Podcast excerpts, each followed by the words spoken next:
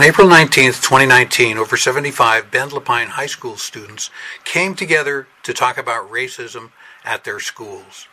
The following conversations with Dalton Miller Jones, Beth Hoover, and seven Bend Lapine High School students aired Friday, May 24, 2019, on the Radical Songbook on KPOV, 88.9 FM High Desert Community Radio in Bend, Oregon. The Radical Songbook is hosted by Michael Funky. It is a two hour show highlighting the role that music plays in social justice and protest, and it airs Fridays at 10 a.m. Pacific Time. So today we're going to be talking about uh, Student Town Hall, the second Student Town Hall that was held um, here in Bend uh, back in April. And I just want to let you know before we get started that I did an earlier I did an earlier show on a on a, uh, a town hall that was held in 2018, and that show that show aired back in December. And if you want to listen to that first show after you hear this show, if you want to go back and listen to some tremendous stu- interviews uh, interviews that I did with some tremendous students and facilitators from that first town hall, uh, if you just go to uh, kpov.org, click on podcast Click again on the Radical Songbook and scroll down to the December 18th, 2018 show. You'll be able to listen to a podcast of that show, uh, which is um, a good segue into today's show. Um, that that town town hall was back in October, and um, my two guests here in the studio with me are Dalton Miller Jones and Beth Hoover. Uh, there are two local activists in the restorative justice and equity movement and group here in Central Oregon. They were the, two of the key uh, organizers of the two town halls that I've just mentioned, one in 2018 and one in uh, this last month in April. And um, those town halls have, have brought together dozens of high school students, predominantly students of color, to talk about race and racism in the high schools in the Bend Lapine School District. They were, um, in both cases, I would have to say they were they were literally historic um, gatherings of people of color here in Central Oregon. Uh, and I think they, in, in both instances, and we'll hear more about this, they were really uh, they were really important uh, events for for the students themselves. So Dalton and Beth, welcome. Thank to you. KPOV. Before we get into the work that you're doing, how about a little background? Can each of you um, tell us a little bit about how long you've been in, in Bend? And uh, you're both you're both educators. Just to give a little bit of background, or as much as you want, of how you got here, who you are, who you are, what you are, how you got here. You want to start? Okay, um, I'm Beth Hoover. I actually am a native of Bend, so I grew up in Bend, and um, moved Thank away you. for quite a while and then came back. Um, I taught for Bend Lapine schools. I was an English teacher at Lapine High School for 14 years. And after I retired, I decided I wanted to get involved in some social justice issues. Um, you're not always free as a teacher to do that much. Um, I became involved with the Restorative and Justice, Justice and Equity group through uh, Marilyn Burwell at First Presbyterian Church. She started this um, group out of the Peace and Justice group at First Presbyterian. And at first, it was kind of a, a talking advocacy group, uh, teachers, some some retired teachers, uh, social worker. There were about six or eight of us actively involved. Um, we moved into equity issues as we saw the disparity in achievement on, on of students of color in Bend Lapine. Um, and then we uh, got the idea for the town hall really through OEA. Um, Eugene had had uh, done a few town halls. O- OEA is the Oregon Education Association, Oregon Education Teachers Union. Yeah. Um, we did our first town hall, as you said, in October uh, and then the second one in April. And both of them, I think, were hugely successful. Um, so I'm going to let Dalton talk now. Okay. All right. Dalton? Hi.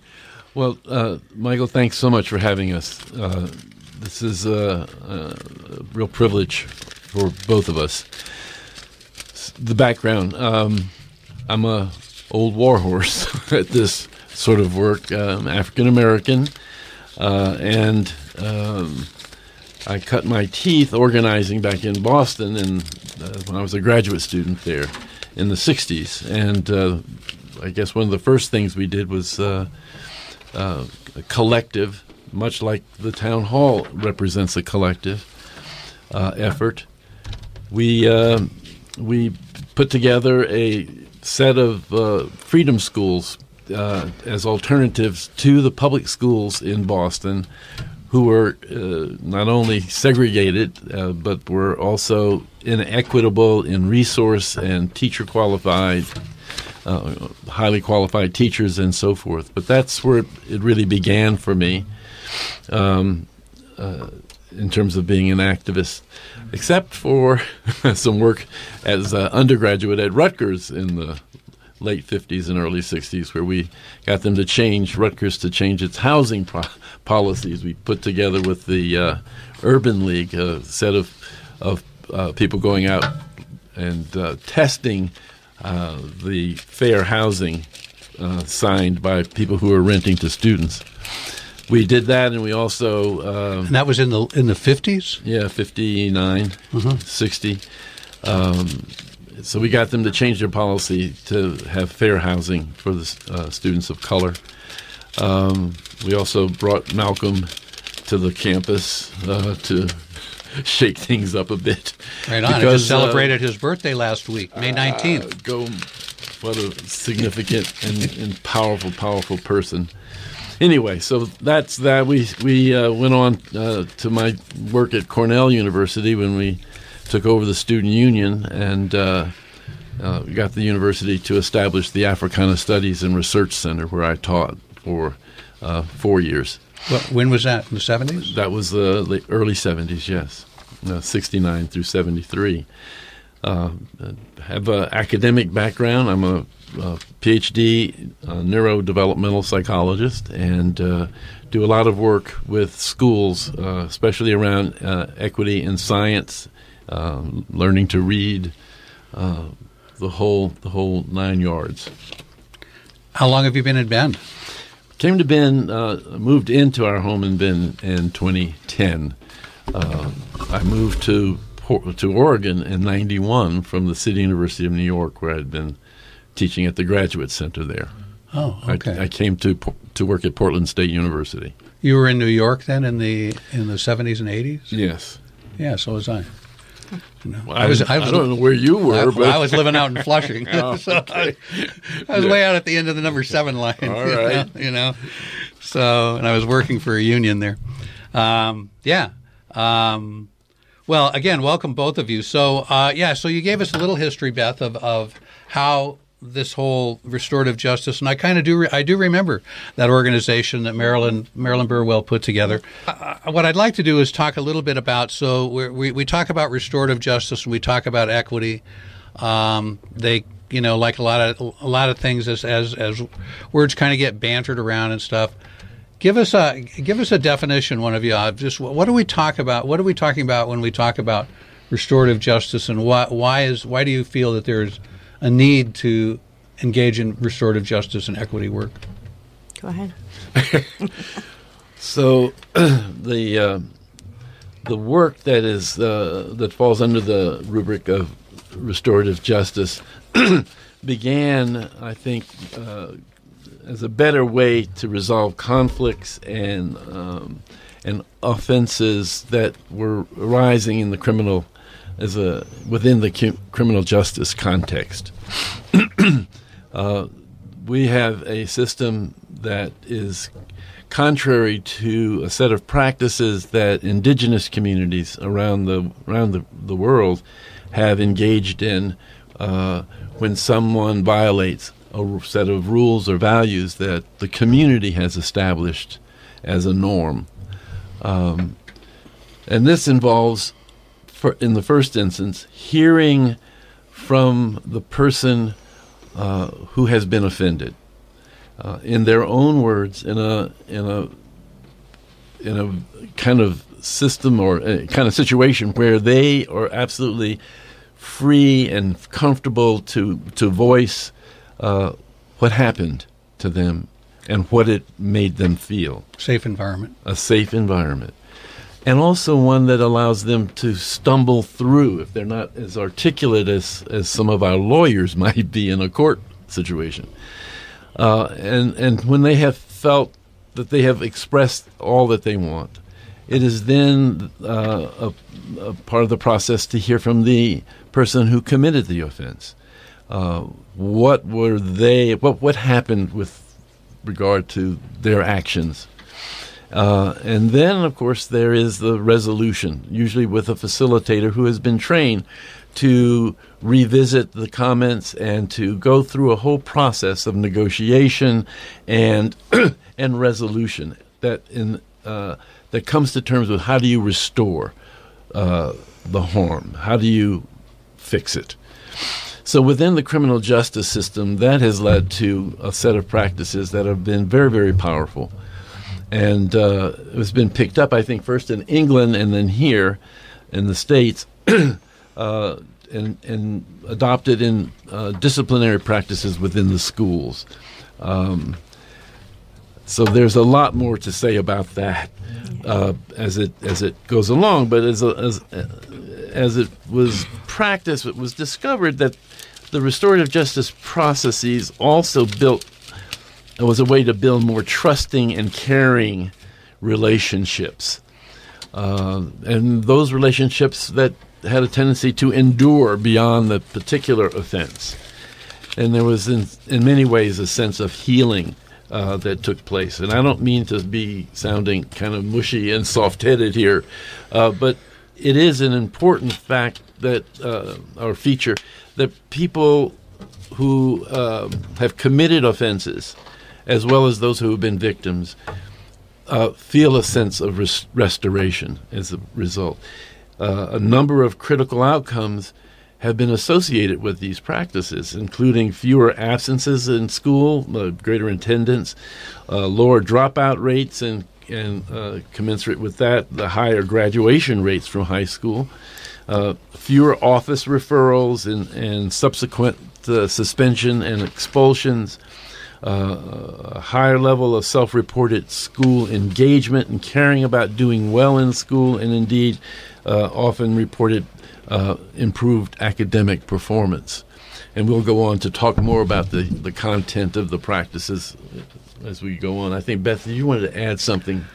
Uh, yeah, I wanted to talk about why I have a passion for this work, and it, it comes from two different sources. I'm the mother of a person of color. My son is 36 now, African American.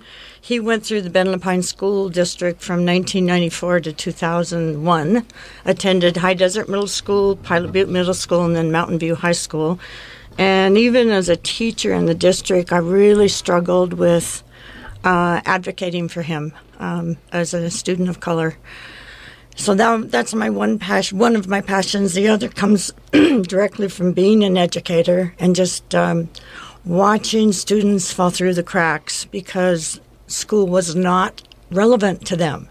Uh, we weren't teaching their history, we weren't addressing their current issues, and far too many times kids were dropping out, um, going elsewhere. And the the other comment I will make is about school discipline. Traditionally, um, in a bullying situation, and Bend Lapine still does not have a good bullying policy, but in a bullying situation, if there's any response from the bullied kid, both kids, both the bullier and the bullied kid, get the same discipline. So, and typically it's suspension out of school for a day or two. And what that did for my son, because he had a few of those, is it just kind of reinforced that he was not part of that community. Um, and I think that does that for a lot of kids. Um, bullying is a much worse issue today than it was when my kid was in school because it's cyberbullying. Um, and so kids can't get away from it. It's 24 7. And we had a very unfortunate situation in Bend with a, a student committing suicide who had been bullied.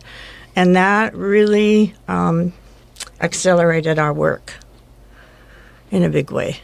So, so yeah, so you you're taking taking what you talked about, uh, Dalton, in terms of like the, the, the history of, of the the taking a look at what restorative justice is and what it's about. How did you determine that um, you felt it was time to apply it here in in Bend?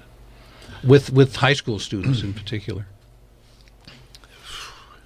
No, We'd been working at the level of meeting with the administrators of the system to try to advocate for uh, their hiring a restorative justice uh, coordinator for the district uh, and to appoint a person in each of the high schools as a a person who has the background and experience and, and can then help with the resolution of conflicts. This is a model that exists in schools in, in Oregon. Uh, my uh, we were no, we were aware of it uh, at Grant High School in Portland and brought out their restorative justice uh, person for a meeting, a, a community-wide meeting, um, where he he uh, described his experience in the schools and what steps were necessary to get something like this established. It then came to our attention that OEA uh, had uh, been uh, providing support both financially and with resource materials for these town halls that were taken. I think uh, when we became aware of it, Eugene was in the middle of their third year of holding such town halls, and I think we we decided that this would be a very effective way to begin to uh, have the whole community, uh, all of the various services and and educators. To, to become aware of the experiences of students of color in the schools and in the community at large, including uh, their interactions with the criminal justice or law enforcement. Um, so we then began to strategize what was needed here and to plan for our first town hall in the spring of 2018. Was when we really uh, began to mobilize for that. Yeah, we're we're in a community that is obviously that goes you know it's pretty obvious to anybody. It's overwhelmingly white. The school the school district is de- the demographics are changing uh, on the student level dr- pretty dramatically in some schools, but not so much on the staff and teacher level at all. Where so you're getting to a point where you have like uh, a large in some schools a pretty pretty significant percentage of students of color and, and yet staff and teaching teachers are all white. So it, it probably took you a little bit to try and even get their attention to, to, to the idea that there might be uh, issues, there might be a problem, there might be something that, and yet you, you needed their support, obviously, to uh, to some extent to make this happen. Absolutely, Beth. Do you want to Yeah, chime in? I think um, there were some incidents around the the last presidential election at the schools. Um, in particular, one school, the kids chanted in the cafeteria, "Build the wall," Right. and that school's reaction was to put together a multicultural club, which is still uh, uh, going on. Which school was that? That was Ben. Bend High. That was Bend High. Well, I, I think Oh, it's okay. You to don't want say. to you don't want to mention no, specific. I think it doesn't Yeah. contribute. Yeah. Okay. Okay. Right. And um, I lost my train of Sorry. thought. So Right. yeah, yeah. Um, So it was after that incident that a multicultural club came together at that school. Yeah, and I I think uh, there was already interest in the schools um, on the part of some staff to see change. Um, there is good leadership at each of the schools that we've dealt with um, that's pushing this at their school level. Um, the district put together an equity cadre, and they've done some work. I think it's it's not nearly m- as much Setting as they need to do, but there's a direction, and I, I'm certainly enthused about the new school board candidate, um, school board uh, elected. Yeah, the, ele- the position. yeah, there's a whole new majority on the school board. because I think there we're going to find a commitment to equity uh, and restorative justice from a majority of those people.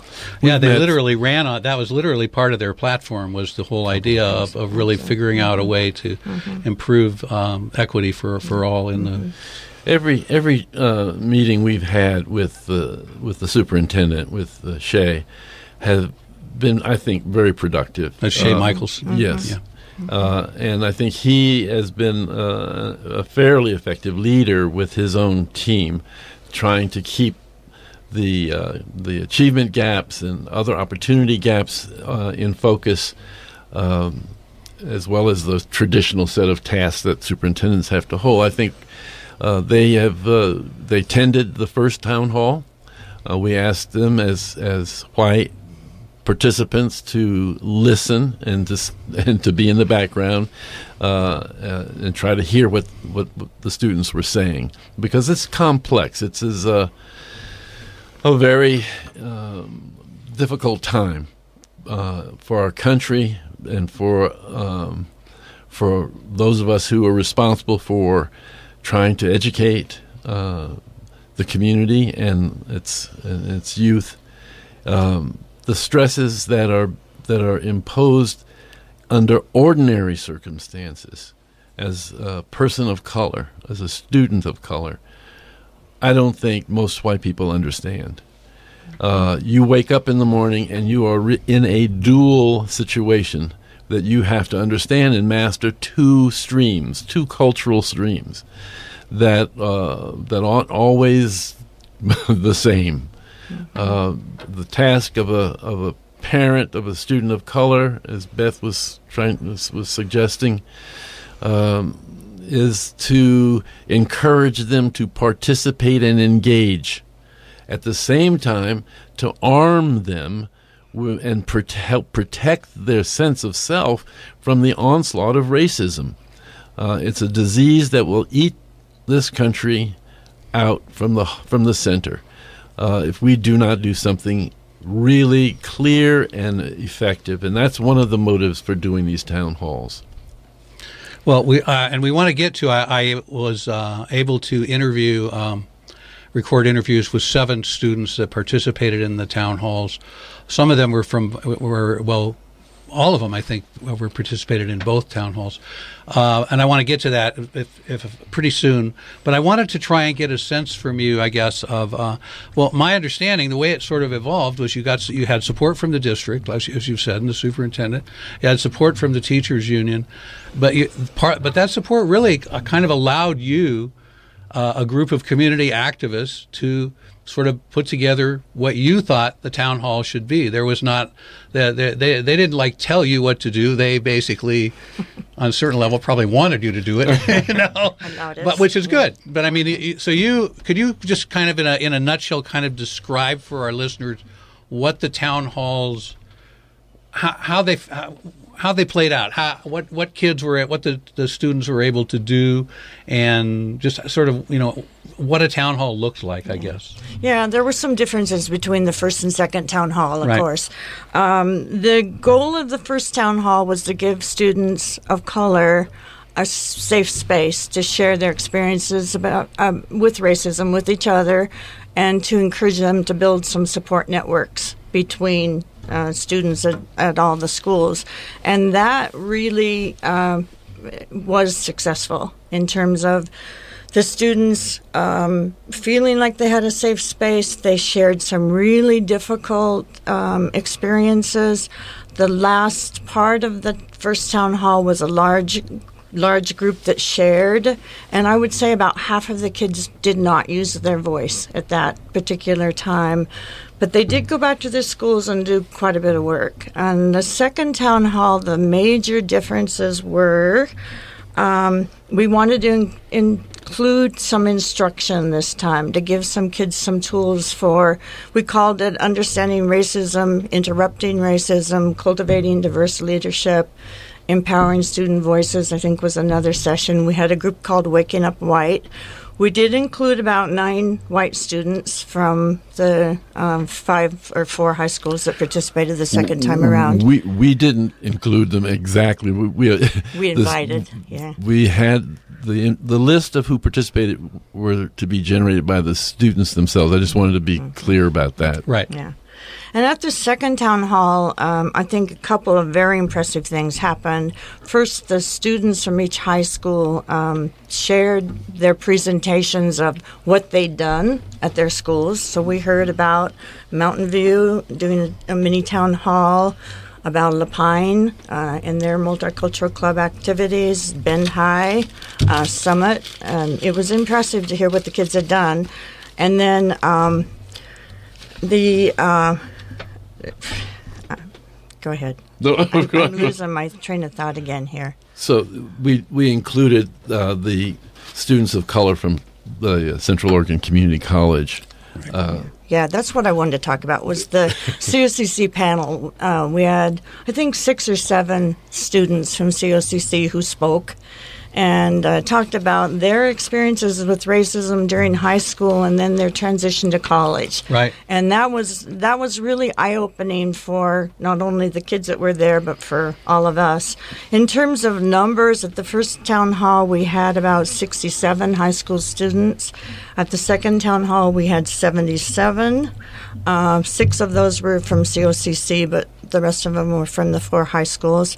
And I think just the enthusiasm that the kids um, came to the second town hall with was really encouraging to say to see, and um, they some of them expressed that they were delighted we were having a second town hall, that they weren't sure that that was going to happen. So I think you know there's a lot of work left to be done both on the individual student level and at the school level and at the district level but it's a start and i'm encouraged So I have, um, as I said, I have about thirty, a little bit over thirty minutes of interviews that we'll be able to get to. Um, maybe in uh, should, I- should I kick one off now and then we'll take a break? We'll have to take a break before we actually. So okay, so one one of the students that I interviewed. Um, is uh, was jo- is Joan Song. Joan Song is a Korean American student. She's a senior at Summit High School. She's co-editor of the student newspaper, The Pelican. And uh, Joan, I interviewed Joan. She, she's also in the podcast of the um, the student interviews that I did from the first town hall as well. So we're going to kick it off here with this is Joan Song. Joan, you were at the first town hall in 2018, and then you returned to the uh, town hall on uh, in April of this year. I did indeed. And uh, and you're a part of the Student Advisory Council for Restorative Justice and Equity Group. And and uh, what what's that been like working with that group? Essentially, we've had one meeting so far. We all convened over lunch and we discussed our ideas for the next town hall. So, this was in March, so quite a bit before the last town hall happened. But we talked about what we would like to see, what further ideas we had, what different discussion topics we could do, or a college student panel and having adults moderate versus students moderating. So basically, we were just contributing our perspectives to the people planning the event. So you're already looking forward to um, the planning for a third town hall. I'm not sure about that. I haven't heard news about a third one, but I'm expecting that there probably will be one. It's very likely. What did you see the difference between the first town hall and the second town hall? What I would say there were two significant differences. The first one would be that there were more white students invited this time and is more open to more white participation, which I'm in full support of. And I think that made our discussions much more interesting to have that different perspective contributed instead of just us talking about our opinions. And the second difference I noticed was that we had breakout groups this time, where we split up into small groups that focus around a specific discussion topic. And while I think that was a good idea, it wasn't the best executed. So I think for our next town hall, we could definitely work on improving that. what breakout group were you in? Um, one of them uh, was called, I think, Tools to Combating Racism, and the second one was Student Activism. And what about that that first one, tools to combat racism? Did you did you find that useful? Um, I didn't particularly find either of the breakout groups useful because they were quite short. We only had 30 minutes in each one, so it was very rushed. I felt like it was very cramped. And in that first one, the combating racism one, we kind of didn't have time to discuss or really interact with each other. It felt like it was just a facilitator reading from a script, which was fine in the sense that I think it opened our eyes to other perspectives or other things that we might be thinking about in the process of the town hall as a whole. But I don't think that the breakout group in itself was very useful. A change that I've suggested so far is that um, they review the breakout groups, like what they're going to do, what they're going to present before we hold the town hall. When I spoke with you last year, you talked about you mentioned that there was a multicultural organization at, at Summit, but that it you weren't involved in it. Can you talk a bit about any changes that you're that you feel that you've you've seen at Summit High in terms of race relations, in terms of uh, activities that students are involved in, in terms of the involvement of the faculty or the administration? What my personal opinion is, what I've seen, which may be different from what other people have seen, I think having the town hall sparked some more interest in current multicultural club members to become more active in their participation and to make the club something more official and more grounded, I would say, because before this last town hall, it was a lot more up in the air and there weren't really any concrete ideas. But now I feel like there's much more of a focus on actually increasing membership and making more people know about this club in the school. But outside of Multicultural Club, with the school as a whole, there wasn't really any announcement about the town hall. It was pretty much kind of an invitation only event where if you were a student of color and you were going, you could recommend some of your white friends that you would think might be interested. And I think it would have been much better to have a school wide announcement over the PA or something or through school emails so that more people could have known about it because I definitely feel like despite having seen changes in a small community in our school, I don't think our school as a whole has really had more awareness of these issues or these events going on because there hasn't been enough publicity about it. Were there white students uh, from Summit High that went to the town hall that you know of? There was one white student. It was good to see her there. I feel like it's difficult for some white students to look at this type of event and they might feel threatened and feel like, oh, I don't know if I want to go. It might be really radical or I might feel excluded or hated on and I don't really know if I want to go to this type of thing. I just like to personally encourage more white students to be more open about this kind of opportunity because it's very supportive and it's not any hatred or vitriol involved in that at all. I'd also like to see a significant change in how we publicize this type of event at our school. I really feel like there needs to be more awareness about this. I think it's not enough for one student to be going around saying, hey, you should come to this thing, it's pretty interesting, because people don't take that as seriously as if there are, you know, flyers around school or something in one of the daily emails that get sent out or, you know, a PA announcement. I just feel like there are tons of opportunities to let people know that this type of thing is going on, and we really have not taken advantage of those opportunities. I don't want to criticize our administrative support because I feel like they've done better than the administration last year in just even supporting this type of event in the first place. But that doesn't mean, you know, that there are can't be places to improve upon. Thanks an awful lot. Yeah, thank you. Okay, so that was Joan Song. Joan Song, as I said, is a senior at um, at Summit High, and I had interviewed her. She's she's uh, you can hear her comments in the first podcast podcast to the first show that's available at kpov. kpov.org. um, any well, I guess for a couple of things. One is you know any comments that you have about what Joan had to say, but also. Um, I learned yesterday that that uh, there actually has been since I interviewed her. apparently, there's actually has been uh, some significant movement at, at Summit High School. Yeah, there has been. Um, I heard from Julie Montoya, who's a Spanish teacher there and also um, advisor to the Multicultural Club, along with Luis Neves. And the Summit kids who went to the to the town hall, there were 13 of them, um, met with the faculty at Summit High School, and they gave an hour and a half presentation about their experiences with racism To- at the school. all of the faculty. As I understand it, Wow. it was all the faculty. Faculty meeting, yeah, wow. And um, they talked about what changes need to happen in the school to make it more uh, welcoming and inclusive for them. So I think that's a huge development. I think the kids are going to hear that message from, or the s- teachers are going to hear that message from the students a lot sooner than they will hear it from an in-service training or from an, ad- another adult. Uh, yeah, one would hope so. Yeah, Yeah. yeah. So the principal from Summit attended uh, the the town hall. This makes it easier for I think the students to have a sense of connection with the administration, and I think it facilitated that happening quickly. The the principal did a I think a, a service to the whole school community by uh, helping by, to by be, just that. being a, an observer at that time.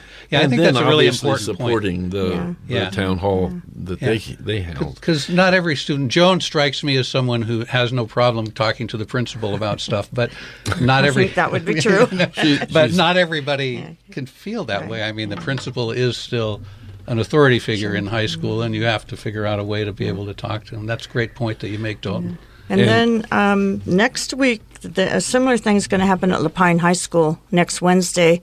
They are um, kind of taking over a staff meeting, um, and they will be presenting about their experiences with racism. They're providing lunch to the teachers. They're going to do some small group discussions around specific issues, and then they're going to do a presentation on microaggressions. So again, it's student student generated, student initiative. It's very exciting. And both of these events follow the leadership of Mountain View High School. The two coordinators there have been extraordinary.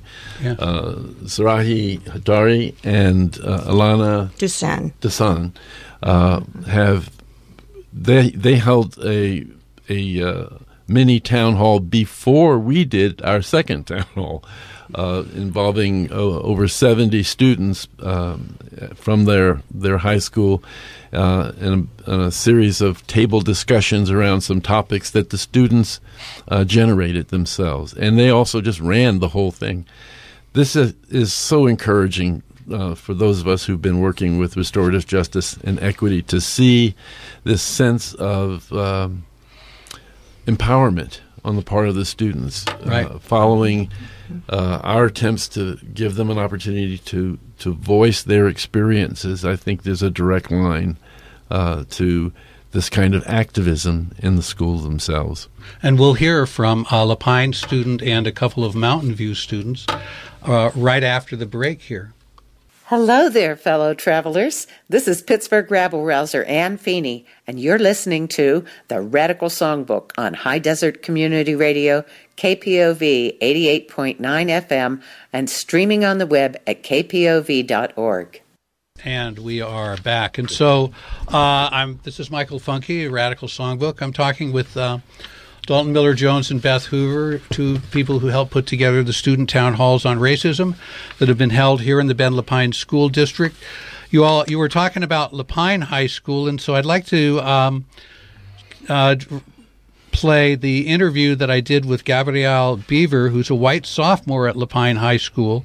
Uh, and a member of the Restorative Justice and Equity Student Advisory Council, which we should talk a little bit more about, I think. And um, I asked her how she got involved, and so we'll hear what she has to say right now. we haven't really had anything like that in Lapine before, and uh, it was getting pretty bad. So a couple friends and I approached uh, Darren Baumstieg at Lapine, and he helped us start it all up. He's a teacher there. Yes, he is. So you did attend the first town hall in October. You were one of just a very small number of white students that were at that particular town hall. Yeah, there was about three at the time. Yeah, And there were more uh, at the April 19th town hall, right? yeah. I think I counted about eleven. So one of the breakout sessions was specifically to talk to white students about racism. So what was that like for you? I see every white student that comes there as an ally, and uh, the the class was teaching us about like um, how to be aware of our privileges and and white guilt and stuff like that.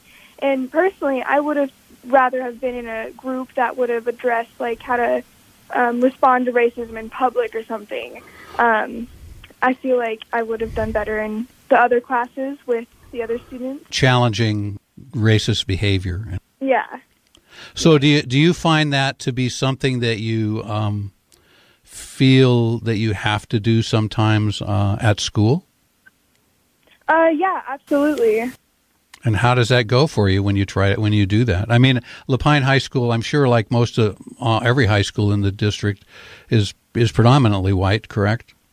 Yes. What happens for you when you feel compelled to to raise a question or a concern about something that somebody might have said or done? I feel like in some situations it can be more um, impactful coming from a white student and calling attention to it. if there was a third town hall that you could engage in, you would maybe want to do something different for yourself. Yeah, I I just don't think that there should be just a group just for white people, just because we're all there to support the same cause and to segregate like the classes from each other. I just don't feel like we're hearing other people's stories because uh, I was required to go to the Waking Up White class uh, two times, and that we only had two breakout sessions, and I wasn't able to get a chance to hear other people's stories and hear their experiences. As a white student, why is this important to you? At my school, there is a lot of racism, and uh, I've already seen that change. But honestly, I was tired of seeing the people I loved and cared for being hurt by just words.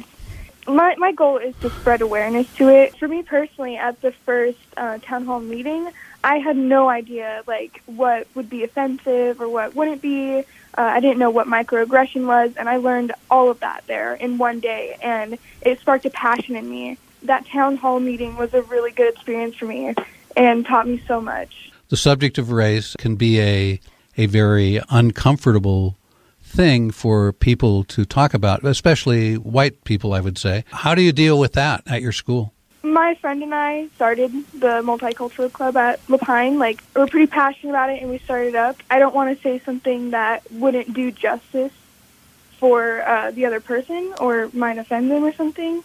It's conversation. Like, conversation is it's the key to every relationship, I think. So communication gets you to where you need to be so you know that you are saying what you need to say. My mission is to spread unity and appreciating your own individuality.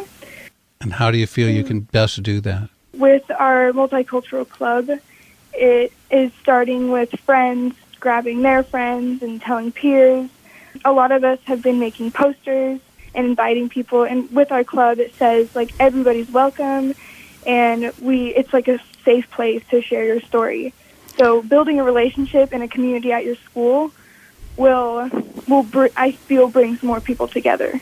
And so you've had you've been getting a positive response from this work. Yeah, um, we honestly started with about six people that showed up every Thursday for um, our meetings, and we have like 15 now, and it's growing. We have people come in every day asking if they can join, and we have a lot of people that just come by and see what it's all about. That's great work. I definitely suggest going to the town hall meetings whenever you can. It's a great chance to meet new people, and I've I've I've had the opportunity to uh, make some new friends in Bend and other places. So, um, and it brought a lot of awareness to me, and I've shared that with my family and friends and my club, and it's just a really good learning experience. All right, and that was Gabrielle Beaver, who's a white sophomore at Lapine High School, and she's a member of the Restorative Justice and Equity Student Advisory Council. Um, so I'm here with Dalton Miller Jones and Beth Hoover, uh, two organizers of the town hall, uh, the two town halls that, that Gabriella just spoke about.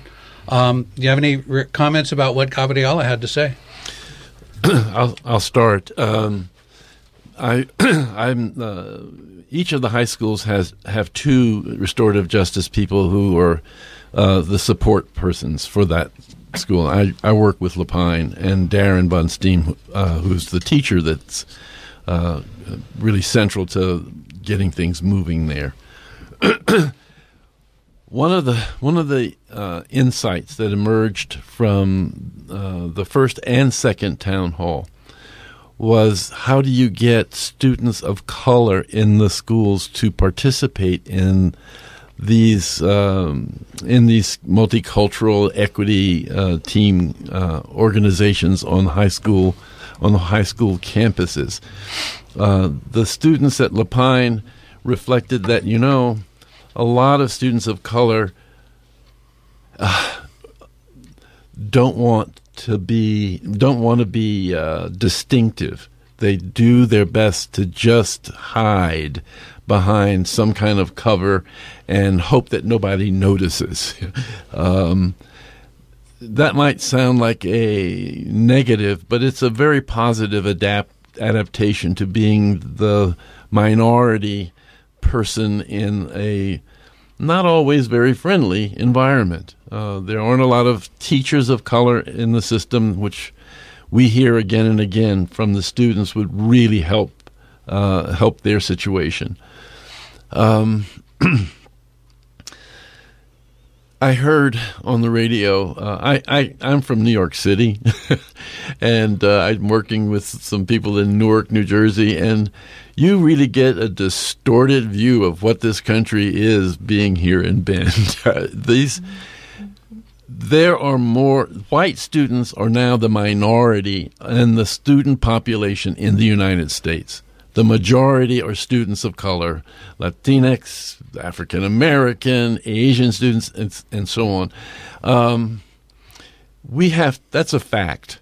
Uh, it's not an opinion, and, and these students are going to have to go out into the world, both the, the students of color and the white students, into a multicultural, multicolored world, and they have to know what's what's going on. And so the students of color need to feel a sense of actual privileged position that they can teach these kids something, the white students something. So uh, the restorative justice team, I think, is fully supportive of uh, increasing the number of, of, students and teachers um, who are from the uh, Euro American culture.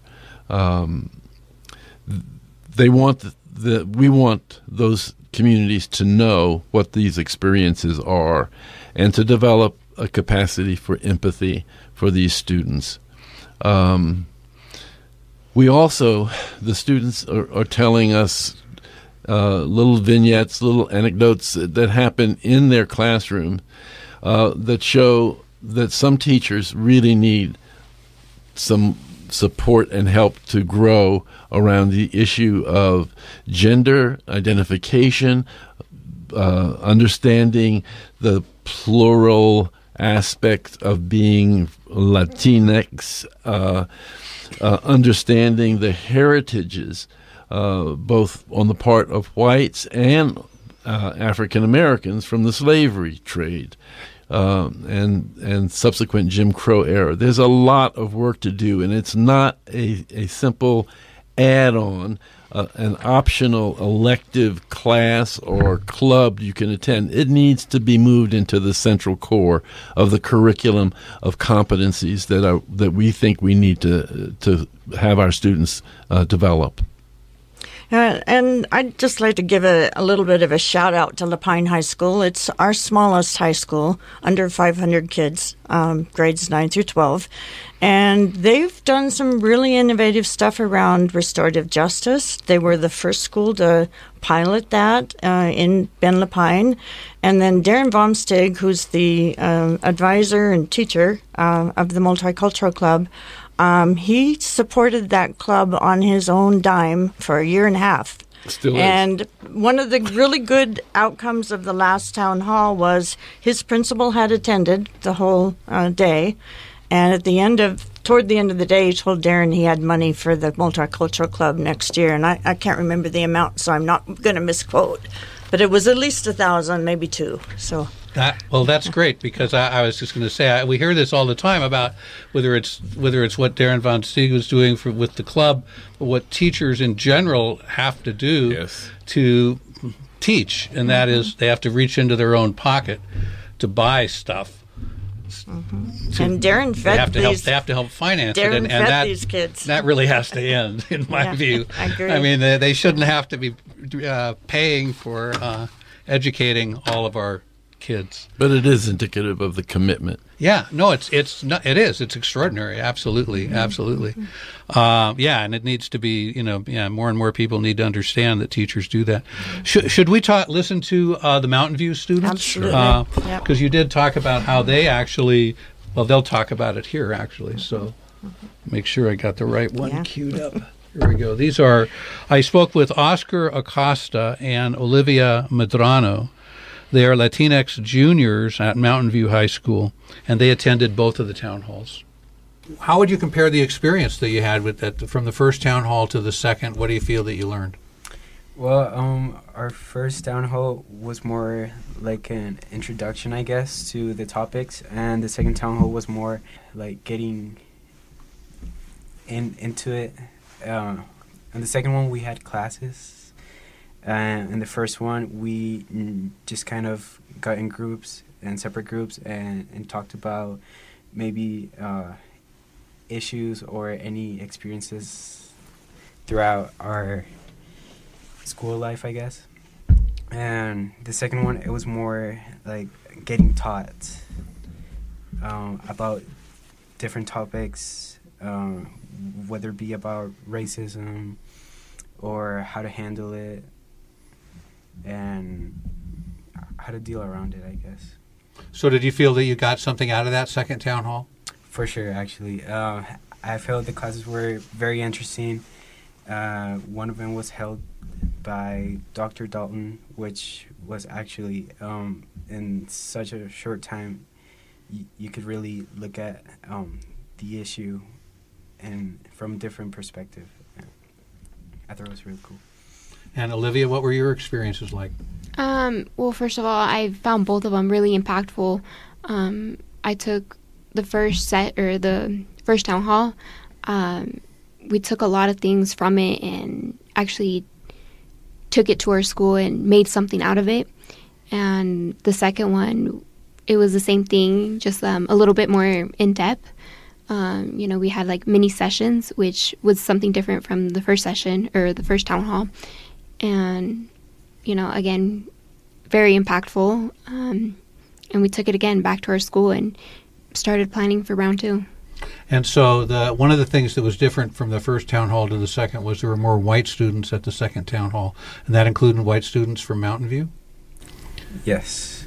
And and so, is that someone that you're working with at, at Mountain View High School? Um, actually, uh, yes. Since our event happened, our small um, sessions, I guess, in Mountain View, we got to invite more white students to our event. This was kind of a, a, a mini town hall. Is that correct? That you had it that you had at Mountain View High. Is that Uh, what you're talking about? Yes. Yeah, um, from our the first actual town hall here in Bend, um, we actually took what we learned from there and we made our little own town hall at school to see what the results would be of that and what we could do to make our school um, a better place or what we could do to help other students. So, how many students participated in that? 50 to 60. Oh, 50 to 60 students. So, of of all races. Yeah. Yes. Yeah. That and that was done through it's it's an equity group that you have going. Yeah, um, our our group at Mountain View High School is our equity team. Equity team. Yeah. Okay. Yeah. Yeah. Well, that's great. So, how, was that at that? And that was during school hours, I assume. Yeah, Yes. we started at nine o'clock, nine o'clock ish, and we ended right about lunchtime, twelve ish. What did you do during that mini town hall? I, to my knowledge, Mountain View is the only high school in the in the district where this kind of event was held. Like I said, from the first town hall, we had many discussions um, or little prompts that were given to us, and then we would discuss in our little groups. So we took that and we made our own questions and we would give them out to the students and we would be in circles and if they agreed they sat down Mhm. and if they disagreed they would stand up and discuss and then everybody else would join So it was a pretty positive experience for everybody, near as you can tell. Uh, yes, we actually got uh, a lot of positive feedback. Uh, the only thing that was uh, apparently negative feedback, quote unquote, is that we didn't provide much snacks. No snacks. yeah, no, snack- and that was it. But um, the rest, we got really positive feedback, such as um, people that wanted to talk about these topics, they actually got to let it out of themselves and just not be judged for talking about it. Are you planning to do something like that again?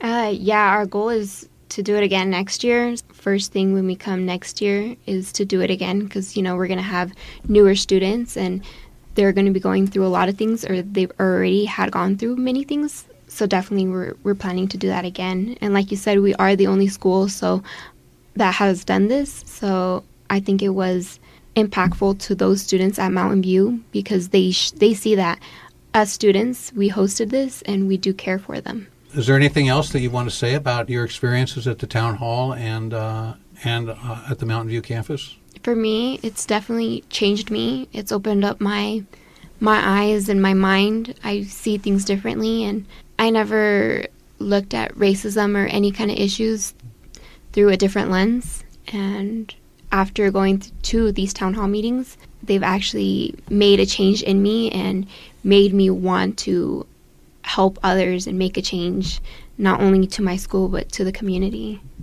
For me, I would say it was really positive experience because we don't really get to talk about these topics and topics anywhere. So having a place, having people that can relate to you, and just being able to talk about it, and not only talk about it, but come up with solutions, the problems, and and being able to take that and not leave it there, but take it to our school and do something with it, so maybe other people can start something in themselves and spread it.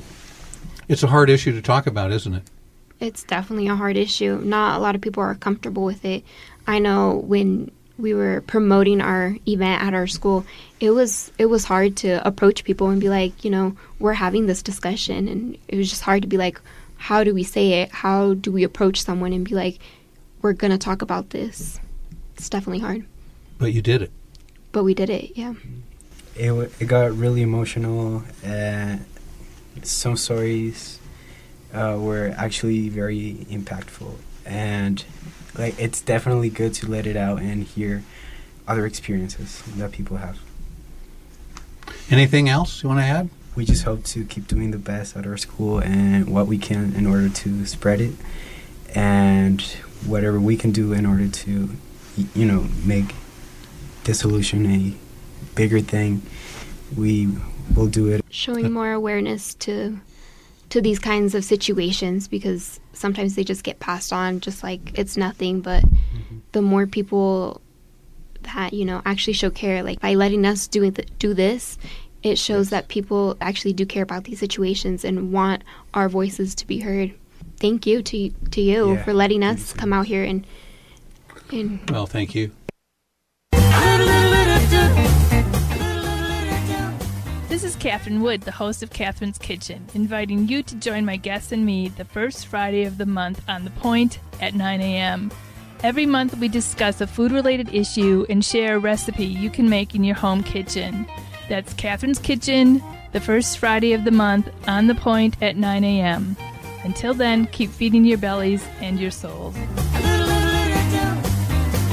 just for you, I'd learn to bake a pie. This is Sam Kirkland, and you're listening to the Radical Songbook on 88.9 FM High Desert Community Radio, KPOV. All right, so that was what we heard right there before the break. That was Oscar Acosta. Acosta, excuse me, Oscar Acosta and Olivia Medrano they are Latinx juniors at Mountain View High uh, who attended both town halls and were active in organizing what they referred to as the mini town hall. Dalton Miller Jones, who's here in the station with me, and Beth Hoover, two organizers, uh, the adults who helped students organize. Uh, these town halls. You said you were at the mini town hall in Mountain View. yes, and uh, it was powerful uh, for at least two reasons. One, um, the students conceived the whole uh, event. They invited uh, or strong armed students from the lunchroom to come to this thing uh, over over a couple of days. The recruiting, um, and uh, there were ten uh, table or chair circles with at least six or seven students participating in each of those circles, and they participated to prompts um, uh, that they generated. Uh, the second thing that was impressive to me was uh, if if the if the students stood behind their chairs, and if you agreed with the statement, you then sat on the the chairs and you engage in a dialogue about why you agreed with the statement. The statement might be, um, uh, "There's no there's no racism at our school." If you agreed with that, then you sat down and you said why. Uh, after a short period of time, three or four minutes maybe, depending on how long those discussions were going, the students who disagreed, who were standing behind, came and sat and said why they disagreed with it, and that they uh, had a conversation that tried to resolve those positions. That- so this was student organized. yes, well, they're facilitated by Sarahi and Alana, who are just remarkable. Uh, um, human beings and effective uh, teachers. The the point I was going to get to was that when the prompt asked or stated, uh, "My school does all that it can to uh, to provide an inclusive curriculum uh, and works with teachers to to be effective dealing with all students from different cultural backgrounds." Nobody at any of the 10 tables sat down in agreement with that. And and even the students who were running the thing looked at one another. They, they whoa, what was that about? Uh, and so then they sat down and they talked about what the what they could be doing at the school. It was very powerful and effective. The principal at the school attended the whole thing, and he heard that. So these are these are very very uh, I think important steps that are taking place here in the Bend Lapine community. Yeah, a- absolutely. I think that's that's remarkable. Now, a lot of these students. Uh, did you want to add something, Beth? Well, I just was going to say something about our student advisory council that we. I was just gonna ask you about yeah. um, there are at present, I think, eight students from uh, four different high schools participating, and I'm encouraged that they're not all seniors, so we're not going to lose too much momentum going forward. And to me, it's so important for those kids to be really an integral part of planning these kinds of events because it is for them it needs to benefit them. And as as older adults like Dalton and I are we we I beg your a little bit older uh, we we don't necessarily know what's you know what's totally um, relevant and germane to these kids um, and I'm encouraged that Karani Mitchell, who's a local leader of color, is interested in working with that group this next year. So, and and I'm not making an announcement that she's doing that. She's just expressed an interest in doing that. So, that's encouraging. And and what that what that gets me to is this question that that while, you know, while obviously you as adults and other adults in our community have played a, a major role in pulling this all together as much as possible. My sense is that you want to bring the students into more and more into the organizing work, as was done at Mountain View High School and is going to has been done at Summit and Lapine, and I assume at Bend too. I mean, I think all the high schools. There's some really interesting. Some you know, we're going to hear from some Bend High School students before the end of the show, and some really powerful students that are doing some great work. Mm-hmm. It, you know, if we allow it to take place, they will show us how powerful they are and how committed they are to these changes. I think this generation is is extraordinary uh, across the board. My grandkids' generation, uh, they're just on it. They, they understand, they're ready to act, and they're ready for accountability in the system. Uh, they're they're not going to just give a pass. Right. Yeah, I, I, I didn't I I deleted it out of uh, the interviews, but at the and I didn't even record it all. But I would always I, at the end of each of these interviews, I told them a little bit about what I was like when I was a sophomore, junior in high school, and you know it was like. I was clueless. I mean, and I was aware of stuff. It was, you know, but uh, but This is was I active? No, I wa- I This is different. there it's way different and it's really uh, yeah well it, it it's really encouraging to Yes. say the least um, so um, I should say that Yeah, the please. restorative justice planning, we take seriously this empowering uh, of student uh, role, and it's it's not by accident that these are the outcomes that these students are feeling uh, supported and, and are able to uh, be articulate. Um, So so let's get to. I want to make sure we get these two interviews in, and and uh, they are, as I said, there's a, are a total of about twelve minutes. So. Um, the first one that we'll run is Gabriela Hernandez Garcia, who's a Latinx senior at Bend High School, uh, and I spoke with her after the first town hall last year. She's part of the podcast, and this is what she had to say uh, about the second town hall, and uh, well, I think both of them actually. Gabriela, thanks for coming back to KPOV. Thank you for having me. I interviewed Gabriela last year after the first town hall on race. What was the experience like for you at the second town hall compared to the first, if you can draw that kind of comparison? Definitely at the second town hall meeting, we did have more uh, different subjects to talk about, such as um, dealing with uh, what exactly is white supremacy or white privilege, and also having to get to know what other schools are doing compared to just our school. And you are on the Student Advisory Council for the Restorative Justice and Equity Group. You've met one time. Yes, we did. And and and what came out of that meeting? What came out of that meeting was um, in inviting white students to the second town hall meeting. In the first town hall meeting, we didn't have many white students. I think we we only had at least three or two coming, and we felt that it was important to have the white students come and be a part of this town hall meeting so that we can get, get better communication between our issues and them so that together we can formulate some sort of change. Did that work out for you? And I did see some change within the students that we did invite from Bend High. They were very open minded and they were really kind and did uh, actually, after the town hall meeting, ask us questions and tried to be there to reassure us if we felt comfortable in certain situations. And I really appreciated that from them. And this was something that happened at, back at school? Yeah. So you're part of the, um, the multicultural club Yes. at Bend High, which is a pretty active club, correct? Yes, correct. Can you talk a bit about what uh, what the club is involved with? Well, the club is just involved in trying to get more knowledge about cult- cultural diversity into our um, into our school activities. At Bend High, we're having a student government next year, and elections are starting to be held up, and we are trying to encourage more students of color to join in on the election and try to get more involved with school to create a more diverse community. To run for offices. To run for offices, yes. How are things going for students of color at Bend High?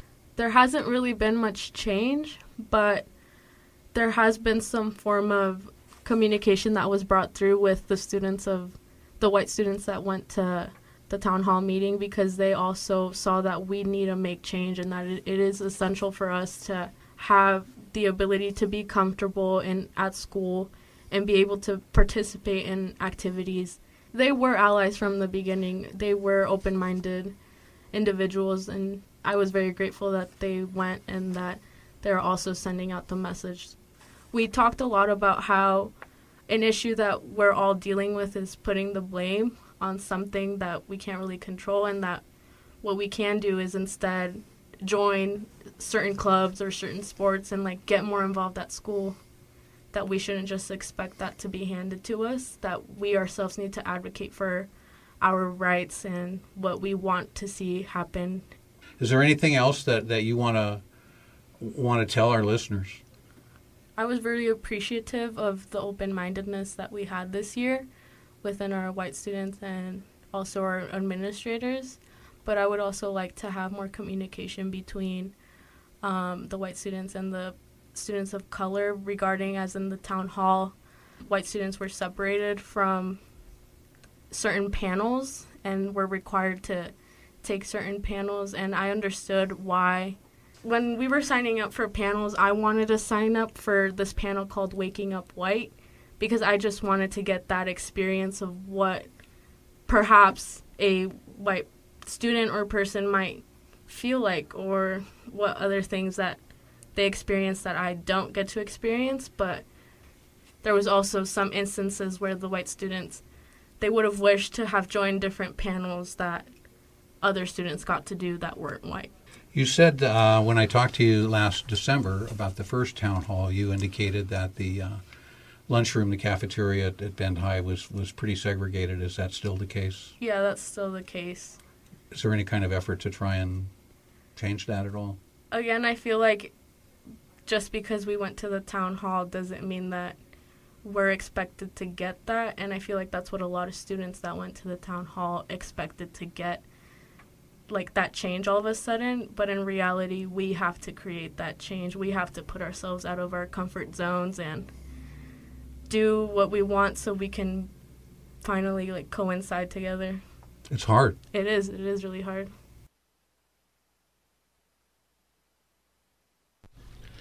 All right, and that was um, Gabriela Hernandez Garcia, Latinx senior at Bend High. Um, Dalton Miller Jones, Beth Hoover, any comments about uh, response to what she had to say? Yeah, um, Bend High has a, a very active multicultural club. I think they have 50 or 60 kids involved. Um, Morgan Davis and Steve Weatherald are the two teachers that ad, that are advisors for that group, and they've worked really hard to bring their their club along. It's encouraging to me to hear uh, the insight from Olivia uh, Olivia. Uh, I'm sorry, Gabriella. Gabriella. Um, that it's going to take the students making the change. You know, it's not just going to be magically happening because they go to a town hall, and so I think they're on the right track. I would agree. Uh, Bend has Bend High has been very very active. They always send the largest contingency of students to the town halls. They had 28 this year. Mhm. Um, Yeah. And I I think that they also um, this is true for almost all the other advisory uh, teachers at, the- at the high schools. They are not uh, dictating the agenda, but are really very skillful in listening and helping students to frame uh, what they want to achieve and their goals and so forth. They're they're really good. The teachers, the students, uh, both at Bend High and at Lapine, uh, are eager to to step out and to work with the middle schools. Um, we, we get some pressure to try to also do that in the Bend Lapine district. Uh, but there are also people who would love to see these kinds of town halls taking place at um, Redmond and uh, Madras uh, and Lapine. Uh, Sisters. Prineville. What? Prineville. Prineville, yes, Mhm. and Yeah. uh, Culver. So, and Warm Springs as well. Uh, so, there's a lot of work here We can to only be do done. so much. I hope that some of you who are listening will will volunteer to uh, step up and, and join us in this enterprise. Beth, earlier when we were off air, you mentioned that you did want to uh, talk just a bit about what you see as the importance of why it's important to include white students into the, in this. Yeah. um, on, on however level, whatever level that takes place. Yeah, uh, Dalton make, made a reference to that earlier. Um, one of the school board goals has been to prepare Bend Lapine students to be successful in the 21st century in a global society. Um, and our white kids here in Bend are at a, quite a disadvantage because they do not have a lot of um, opportunities to interface with other cultural groups. And so they need this as much as the students of color, in my opinion. And we did do the Waking Up White group this time as a, a solely white um, breakout session, two different uh, times. And I think um, the reason for doing that was really to try to keep safe space for all kids. Um, and for white kids walking into a situation where they're not used to being a minority, they're not used to being nine out of 77 students, it's, it's quite a cultural shock. So we wanted to prepare the kids for that, and I, in going forward, I think the Student Advisory Council has the desire to bring more white kids who really need to be educated, uh, who are not necessarily yet allies, and I think that's going to need some careful handling, but I think we need to go in that direction. Yeah, I, I would agree with that. Yeah, A colleague, uh, psychologist, we, we have one more to hear, I know, but a colleague uh, wrote a book. Um, why are all the black kids sitting together in the cafeteria? Um, for me, I can't summarize all the reasons why, but for me, an indication that these town halls have have helped promote a much more uh, integrated and healthy uh, climate in our schools is when they aren't sitting all together uh, in a segregated kind of capacity. And I think we all need to understand why they are, because that's where they feel they can relax a bit. There's a comfort there. I don't have to be putting on a, f- a particular front, a face. I don't have to be monitoring what I'm saying, what that nonverbal behavior was about over there, because it is a hostile environment for most students of color. Uh, being in the schools, being in any uh, uh, institution for the most part, uh, unless it is predominantly Latinx or black or Asian. Uh, and that's very rare here in the Northwest. That's right. All right, we're going to hear one more uh, interview. Um, I want to get this one in. This is Phoebe Pratt. Phoebe is an Asian American senior at Bend High, and Francisco Guevara, he's a Latinx sophomore at Bend High, and both of them attended the 2018 town hall and the one on April held on April 19th. And I asked them um, to compare the two. Phoebe, how would you compare the two? I would say that both of them were really helpful in providing a safe space for people of different backgrounds to come together and share their experiences on racism and their beliefs or thoughts about it. But I'd say the main differences that I experienced was that the first town hall was mainly just like a place for us to come and tell our stories and kind of clarify what exactly racism is and maybe learn some other terminology that we don't know for sure, like prejudice or microaggression. And the second town hall felt more focused on ways to act on racism, like what to do now that we've like acknowledged it's an issue in our community and like in other places. So there were a lot of breakout sessions about like how to interrupt racism, acknowledging what it looks like, or how to develop more diverse like programs in your schools or community. Francisco. Phoebe did a really good job explaining how everything went on the first and second one. I feel that the first one was more like what Phoebe said, like we were just talking about us and what we were dealing with and how we could deal with it like by ourselves. And that second one, we talked about how to deal with it and less about what it looks like and how we could solve the problems of racism. How has that helped you in terms of the cross cultural club uh, that you're both part of at Bend High? Um, I think it's helped us because it's kind of made us realize that we talk a lot about how we wish we'd see more diversity, like in our schools or like in the student government, or just more awareness that there's like diverse students at our school. But we weren't really doing much about that. So I feel like the second town hall has kind of made us be more involved, like as a club and just like as individuals in our school community. I think the second town hall really helped us by uh, giving us an understanding of all the resources we have and what we could actually change and how we could change it. Not just talking about what we could do, but how we could do it and giving us the resources to do those things. I know that there was a few white students from Bend High who were at the second town hall. I really want to thank them for going because I could be uncomfortable for them, but they were all very open-minded and I just want to thank them for going.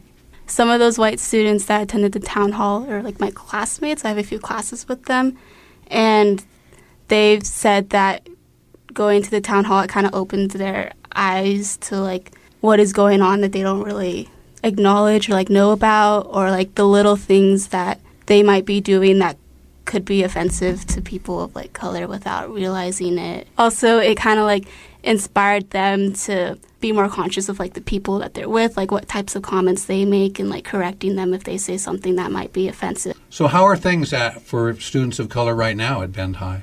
To be honest, I haven't seen m- much change. I think racism is such a big thing that we should always be working on because it hasn't stopped. And I think we still have a long way to go for it to end. And I think Bend High is taking the right steps, but we just need to um, get those steps moving forward a little faster.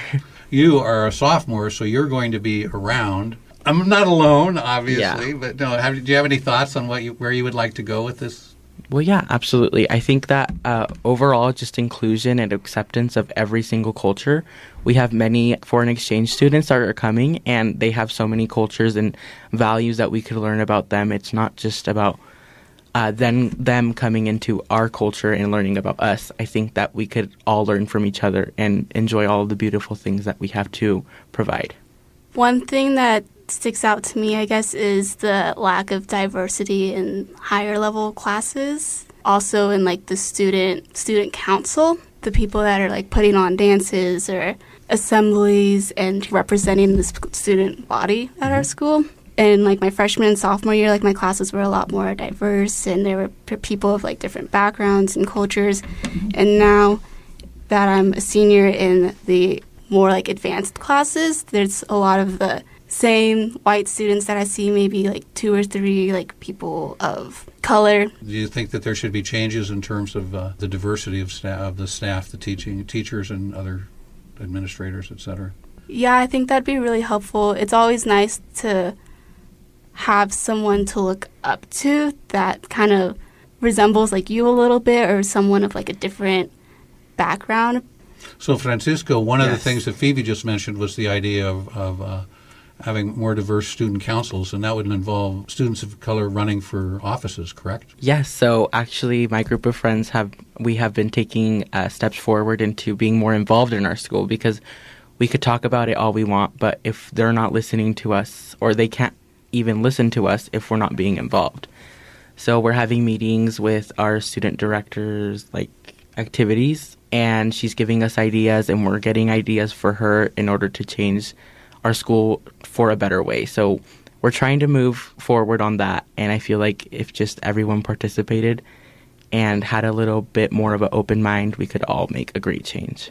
I would say that at Bend High, even though it's more diverse than the other high schools in Bend, I feel like I'd say that overall, like they're pretty. It's a pretty accepting community. Like I haven't felt targeted or um, treated differently based on my race or ethnicity, and I think the town halls are have been really inspiring just to see all of these people coming together, caring about the same issue and wanting to find like a way to help fix it. And kind of going along with that, I just like feel really grateful to have a staff and people at school that actually care about what we care and that actually listen to us. So thank you to everyone that has like cared for us and actually listened to us because we understand that sometimes we're high schoolers and sometimes the ideas we have or the actions we make aren't the best. But um, yeah, just thanks to everyone that has actually had the taken the time to listen to us.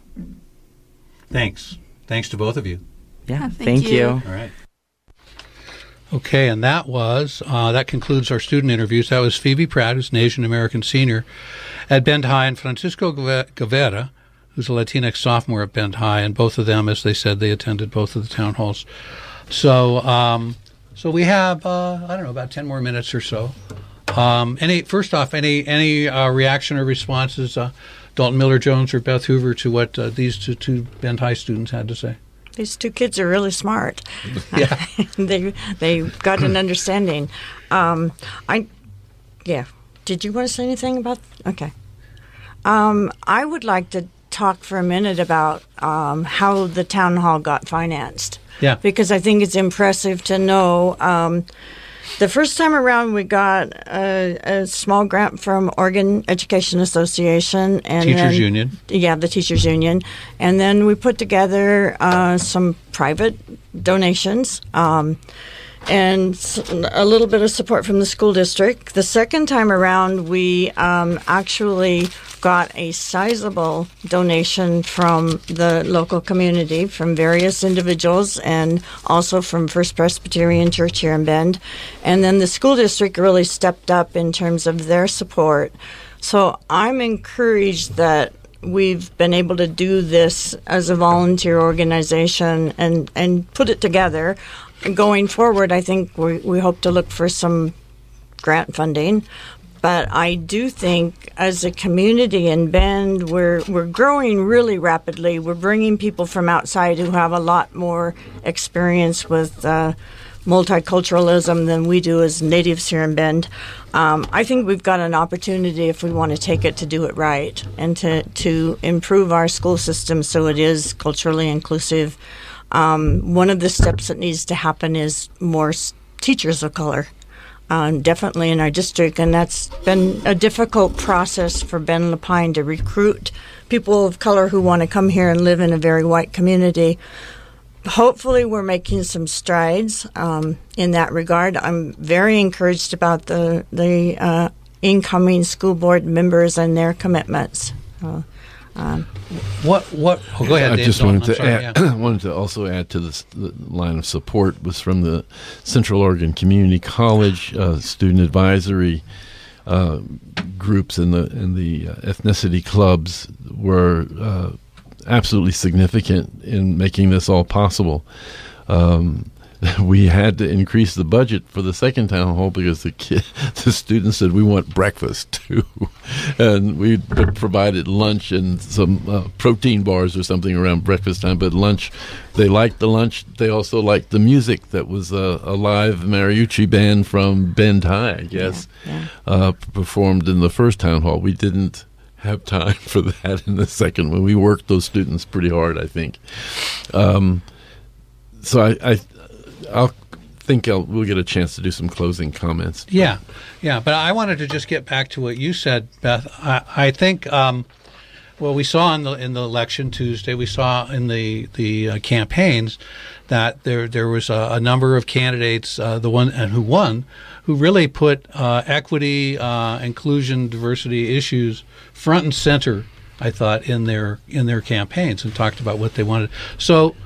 Uh, I believe some of them are going to be listening to this, so I, I here's an opportunity. What's your message to them? What would you What would you like? Have you given any thought to what you would like?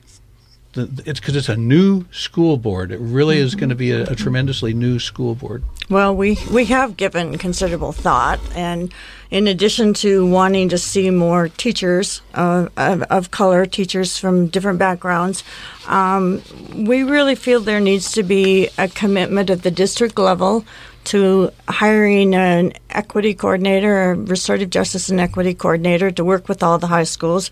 We also think that there need to be equity and restorative justice leaders at each high school that need to be paid for doing that work. It needs to be an extra duty contract, uh, not just shoved in as part of their all all of the rest of their uh, daily responsibilities.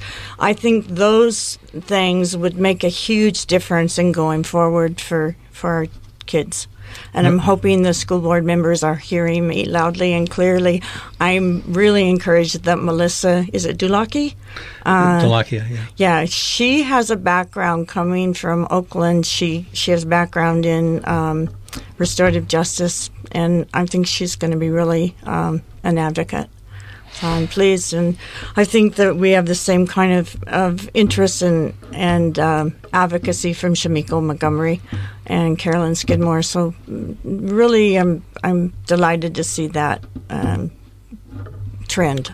Yeah. Yeah. We uh, we did present to the uh, school board on a couple of occasions around the issues of bullying and uh, the need for uh, and, and the need for hiring, uh, making a commitment for a position in in the district. Uh,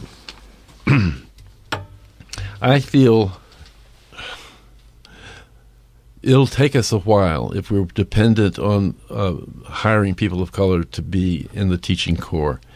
Uh, I think that more immediate steps can be initiated beginning uh, this summer and fall by way of a planful, intentional set of in service professional development trainings around how to be inclusive in your teaching, how to incorporate uh, a history that includes the real events that took place. Um, and there are lot, there are tons of resources that have been generated out of Latinx, uh, uh, Chicano Latino studies, African American studies, Asian studies that are available to districts. They just simply have to make a commitment to to put to work a team that are going to try and bring those resources uh, and make those trainings available to the existing teaching corps here in in Bend Lapine. You do not have to reinvent the wheel on this. No, you don't. You just have to make a it- commitment There's some to do great it. wheels out there. yes. Yeah. Yeah. And um, I attended the Taking Up training that the Bend Lapine School District did last year, and I understand they're going to do it again this year. It's a great training on equity. Uh, however, it's voluntary and it's done on teachers' vacation time. What Dalton's talking about and what we'd like to advocate is mandatory. Um, train all of your staff. And and while they're getting paid. Absolutely. Yeah. And there- it- there's no no, re- no reason to have free labor. No. and the urgency here. The time frame can be that of an administrator's time frame, which is uh, several years, or it can be the time frame of a junior in the high school here who needs to have these experiences now, not in a year or two or three or four. Well So- said.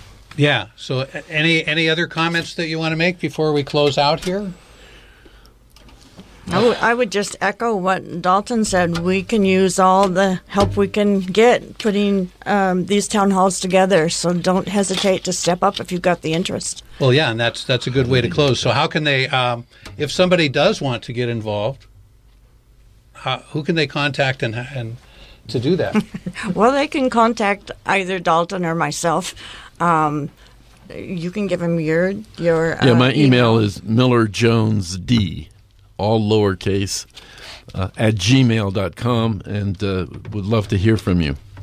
Yeah, and my email is b hoover like the Hoover Dam, and then the number two b hoover two at bendbroadband.com. So you can communicate with either one of us.